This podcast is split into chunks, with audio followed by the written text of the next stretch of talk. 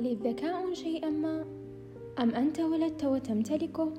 أم إنه مهارة يمكنك صقلها وتطويرها طوال الحياة؟ هل أن الشخص الذي يكون دماغه مليئا بالحقائق أكثر ذكاء من فنان يناشد الناس لرؤية العالم بشكل مختلف؟ الذكاء هو مفهوم غامض. حتى أن كتب علم النفس حول موضوع الذكاء مليء بالأساطير والأخطاء.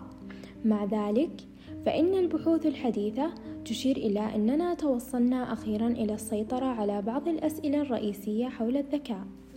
الذكاء هو سرعة في الفهم والبديهية ونشاط فكري ومعرفي يقوم به العقل وليس شرطا أن يكون الذكاء مرتبطا مع التحصيل الأكاديمي أو المنهجي كما هو معروف عند البعض.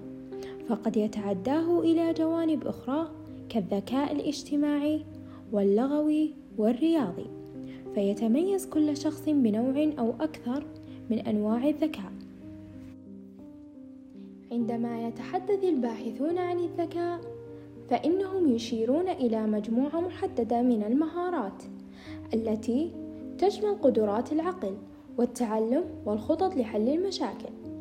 الشيء المثير للاهتمام هو أن الناس الذين يجدون واحدة من تلك المهارات يجدون بقية المهارات. يبدو أن هذه المهارات تعكس قدرة عقلية واسعة لقبت بالذكاء العام. شحذ الذكاء. هل يمكن أن أكون أكثر ذكاء؟ البحوث التي نشرت في التسعينيات من القرن الماضي في مجلة نيتشر أشارت إلى أن أداء الطلاب كان أفضل في اختبارات الذكاء عند استماعهم للموسيقى الكلاسيكية لكن ذلك لم يقنع الباحثين الأخيرين بل إن دراسة ألعاب الكمبيوتر التي تهدف إلى تحسين العقلية أنتجت نتائج مختلفة جدا كما يقول نيتشر. كذلك في دراسة أخرى يضيف نيتشر وجماعته أن استحداث سنة دراسية إضافية من التعليم قد عزز معدل الذكاء من واحد إلى خمس نقاط. ولا يعني ذلك أن إذا تركنا الطلاب في المدرسة إلى الأبد سوف يصبحون جميعهم عباقرة في مرحلة ما. لكن بالنظر إلى التباين في التعليم في الوقت الحاضر فإنه يوفر درجة من الدعم.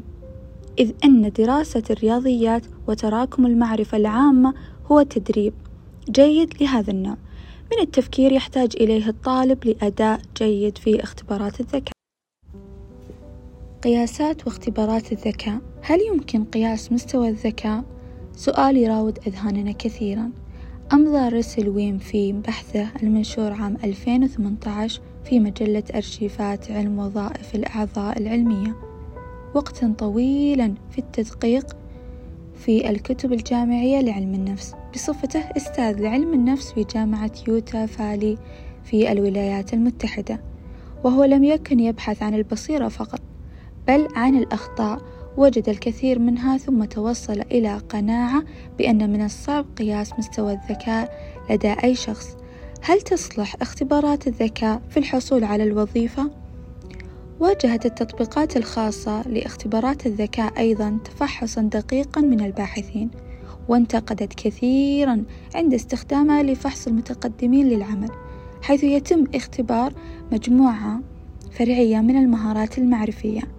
فمثلا لأنها لا تقيس الإبداع ولا السمات البارزة في الشخصية مثل الاجتهاد الضمير القدرة على المضي قدما مع, مع الأشخاص الآخرين وبناء على ما تقدم يفضل إعطاء المتقدمين للعمل فرصة اختبار الشخصية وتمرينا علميا لتقييم مهاراتهم المتعلقة بالوظيفة ما الذي يجعل شخصا أكثر ذكاء من الآخر؟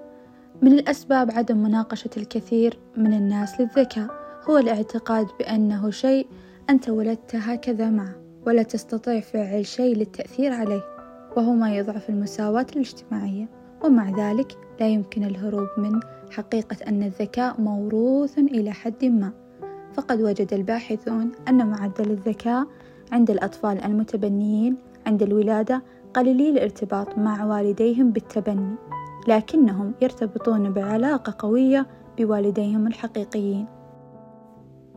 هل أصبحت الإنسانية أكثر غباء؟ على العكس يبدو أن البشر أصبحوا أكثر ذكاء وهي ظاهرة معروفة باسم تأثير فيلين. بعد الدراسة التي أنجزت عام 2015 والتي تم فيها فحص نتائج الاختبار من 48 دولة وجد أن معدل الذكاء زاد بمعدل 20 نقطة. منذ عام 1950 وأكبر المكاسب كانت في البلدان النامية بما فيها الهند والصين. هذا يشير إلى أن تأثير فيلين يرتبط بتحسن في الظروف الاجتماعية